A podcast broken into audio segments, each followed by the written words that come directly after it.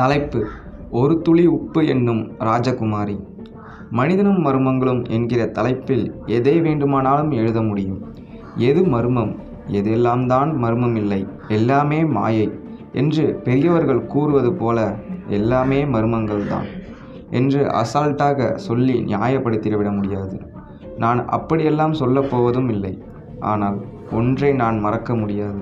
மனிதனுக்கு உள்ளேயும் அவனை சுற்றியும் வியாபித்திருக்கும் மர்மங்கள் ஒன்றல்ல இரண்டல்ல. ஆயிரக்கணக்கானவை என்பதுதான் உண்மை. ஒரு விஷயம் தயவு செய்து அகதா கிறிஸ்டியன் நாவல்களில் இழையோடும் மர்மம். ஸ்டீஃபன் கிங் கதைகளில் உள்ள பயங்கரம். இதையெல்லாம் மட்டும் எதிர்பார்த்து இந்த புத்தகங்களை புரட்ட வேண்டாம். இது ஒரு திகில் புத்தகம் அல்ல. நான் சந்திக்க போகும் மர்மங்கள் எல்லாமே பயங்கரமானவையும் அல்ல.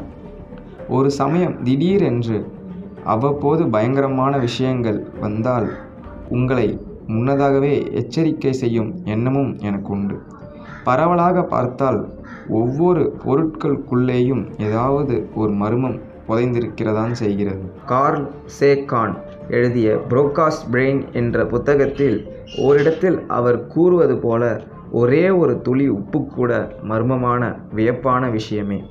மைக்ரோஸ்கோப் துளை இல்லாமல் நல்ல கண் பார்வை உள்ளவர்கள் நெருக்கமாக சென்று பார்த்தால் மட்டும் கண்ணுக்கு தெரிகிற ஒரே ஒரு மைக்ரோகிராம் உப்பு துளைகளை எடுத்துக்கொள்ளுங்கள் அந்த ஒரே ஒரு உப்பு துளைக்குள்ளே ஒரு கோடி பில்லியன் குளோரான் மற்றும் சோடியம் அணுக்கள் இயங்குகின்றன என்பது ஒரு ஆச்சரியம்தான்.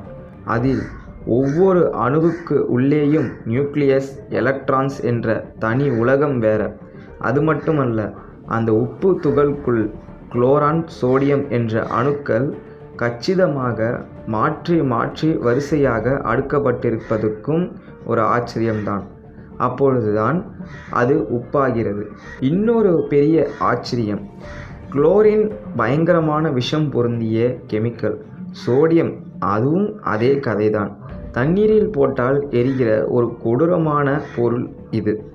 இந்த இரு வில்லன்களும் இரண்டர கலக்கும்போது சோடியம் குளோரைடு என்கிற ராஜகுமாரி குமாரி உப்பு அவதரிப்பது ஒரு உச்சகட்ட ஆச்சரியம். கெமிஸ்ட்ரி என்று இதை கூறினாலும் எவ்வளவு வியப்பான விஷயம் இது. அதே போல சக்தி வாய்ந்த மைக்ரோஸ்கோப்பின் வழியாக பார்த்தால் மட்டுமே தெரிகிற ஒரு சின்னஞ்சிறு புள்ளியிலிருந்து ஒரு ஐன்ஸ்டைனோ ஜூலியா ராபர்ட்ஸோ ரஜினியோ செஸ் விஸ்வநானந்தோ டெண்டுல்கரோ சந்தன கடத்தல் வீரப்பனோ எம்எஸ் சுபலக்ஷ்மியோ பிரேமானந்தாவோ நீங்களோ நானோ உருவெடுப்பதும் ஆச்சரியம்தான். மனிதன் கருவாக உருவாவது பற்றி விஞ்ஞானிகள் புரிந்து கொண்டது சில நூறு ஆண்டுகளுக்கு முன்புதான். அதற்கு முன்பு வரை பிறப்பு என்பதே ஒரு மர்மமாகத்தான் இருந்தது. ஆகவே உலகில் உள்ள மர்மங்கள் பற்றி விஞ்ஞானம் புரிந்து கொண்டிருப்பது மேலெழுந்த வாரியாக இழையோடும் ஒரு விளிம்பைத்தான் அந்த விளிம்பை தாண்டி விஞ்ஞானத்துக்கு உரிபடாத வியப்பூட்டுகிற மர்மங்கள் ஆயிரக்கணக்கில் இருக்கின்றன. ஆனால் விஞ்ஞான சட்டத்திட்டங்கள் நிரூபிக்கப்படாத எந்த விஷயத்தையும் விஞ்ஞானம் என்று ஏற்க மறுக்கிறது. இப்படிப்பட்ட விஷயங்களில் விஞ்ஞானிகள் பல பிரிவுகளாக பிரிந்து நிற்கிறார்கள். சுத்த பேத்தல் கற்பனை ஏமாற்று வேலை என்பவர்களும் உண்டு. இல்லை விஞ்ஞானத்தை மீறி ஆச்சரியங்களும் உண்டு. சந்தேகம் இல்லை என்று ஏற்றுக்கொள்பவர்களும் உண்டு. மதில்மேல் பூனைகளும் இதில் அடக்கம். இதில் எந்த பிரிவிலும் சேரும் எண்ணம் எனக்கில்லை. அறிவு பூர்வமாகவும் பார்த்து அதை நடுநிலையோடு எழுதவும் ஒரு ரிப்போர்ட்டர் என்கிற முறையிலே இந்த புத்தகத்தை ஆரம்பிக்கிறேன். வாசகர்களே என் மீது நம்பிக்கை வைத்து என்னோடு வாருங்கள். நமக்கு உரிப்பட்ட உலகத்தின் விளிம்பில் நின்று நாம் நமது அறிவாற்றலை எல்லாம் தாண்டிய ஒரு இளம் புரியாத உலகத்தை எட்டி பார்ப்போம். பகுத்தறிவை கழற்றி வைக்காமலேயே நாம் பயணிப்போம். ஏனென்றால் இன்றைய மர்மம் நாளைய விஞ்ஞானமாகலாம். ஏன் பூமி உருண்டையா தட்டையா என்பது கூட ஒரு காலத்தில் மர்மமாகத்தானே இருந்தது. விஞ்ஞானிகளின் ஏராளமான சோதனைகளுக்கு உட்படும் புரியாத ஒரு மாபெரும் மர்மம் ஆவி உலகம். இன்றைக்கும் உலகமெங்கும் ஆவிகளை பற்றி ஆராய்ச்சிகள் நூற்று கணக்கில் நடந்து கொண்டிருக்கின்றன. ஆவி என்பது ஒரு பிரம்மை என்று சில ஆய்வாளர்கள் கூறினாலும் எதையும் சுலபத்தில் ஒப்புக்கொள்ளாத அறிவாற்றலும் பகுத்தறிவும் மிகுந்த பல விஞ்ஞானிகள் ஆவிகளை அலட்சியப்படுத்த தயாராக இல்லை. நாம் பாமரத்தனமாக குறிப்பிடுகிற பேய் மோகினி பிசாசு குட்டிச்சாத்தான் பற்றியெல்லாம் கதை எழுதுவது வேறு. உண்மையிலேயே ஆவிகள் உண்டா என்ற ஆச்சரிய செய்வது வேறு. அப்படிப்பட்ட ஆராய்ச்சியாளர்களோடு தான் நான் நடந்து செல்லப் போகிறேன். எடுத்த எடுப்பிலேயே ஆவிகளை பற்றி எழுத வேண்டிய அவசியம் என்ன? என்று சிலர் கேட்கலாம்.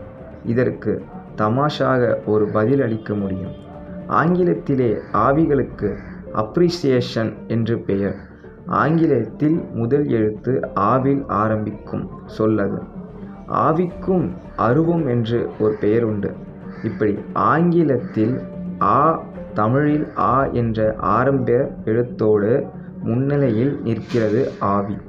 ஆனால் ஆவியை நான் முதலில் எடுத்துக்கொள்ள காரணம் இதுவல்ல. உலகில் நிழலாடும் மிக மிக பிரபலமான மர்மம் இன்றளவில் ஆவிதான்.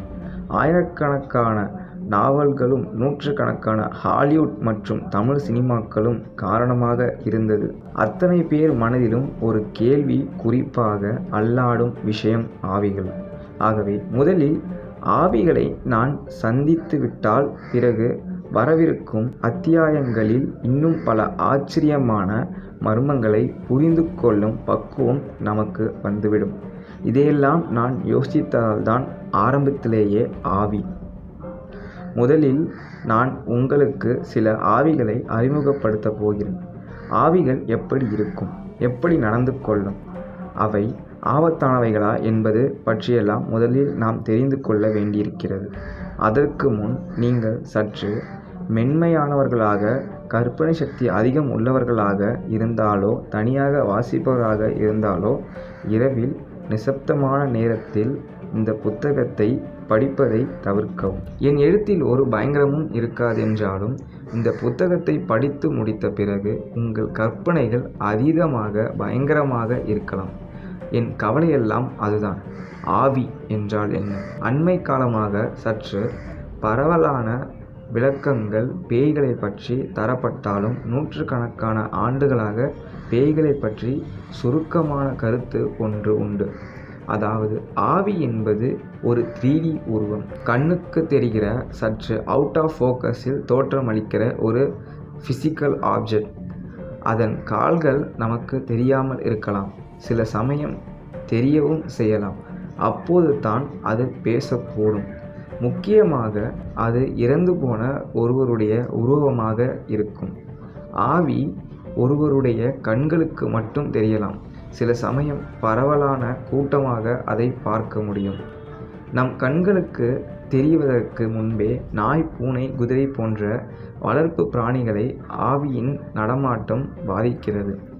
அருகில் ஆவிகள் நடமாடுவது அவற்றுக்கு புரிகிறது. உடனே இந்த பிராணிகள் நிலை கொள்ளாமல் தவிக்கின்றன. இன்னொரு விஷயம் ஆவிகளுக்கு கதவுகள் சுவர்கள் ஒரு பொருட்டல்ல. சுவரில் புகுந்து மறைந்து அடுத்த அறைக்கு அவற்றால் போக முடியும். இதுவரைக்கும் மதன் கூறியது இவ்வளவுதான். ஸோ மதன் வந்து பார்த்திங்கன்னா இது வரைக்கும் முன்னுரையை பற்றி அதாவது ஆவிகள் பற்றின முன்னுரையை பற்றி இவ்வளோ தான் வந்து சொல்லியிருக்காரு. அதன் பிறகு பார்த்தீங்கன்னா மனிதனும் மருமங்களில் கிட்டத்தட்ட முப்பத்தி ஏழு சாப்டர் இருக்குது முப்பத்தி ஏழு லெசன் இருக்குது முப்பத்தி ஏழு பகுதி இருக்குது ஸோ அந்த ஒவ்வொரு பகுதியும் காலப்போக்கில் அடுத்த வரையாக ஒவ்வொன்றும் உங்களுக்கு வந்து படைச்சு காட்டுறேன். ஸோ இது பிடிச்சிருந்தா மறக்காமல் லைக் பண்ணுங்கள் ஷேர் பண்ணுங்கள் கமெண்ட் பண்ணுங்கள் ஸோ ப்ளீஸ் சப்போர்ட் பண்ணுங்கள் ஸோ இதே மாதிரி அடுத்தடுத்த பகுதியை உங்களுக்கு வந்து நான் வந்து படைச்சு காட்டுறேன். இப்போதைக்கு நான் கிளம்ப வேண்டிய நேரம் வந்துருச்சு. Until this signing off by RJ K K bye bye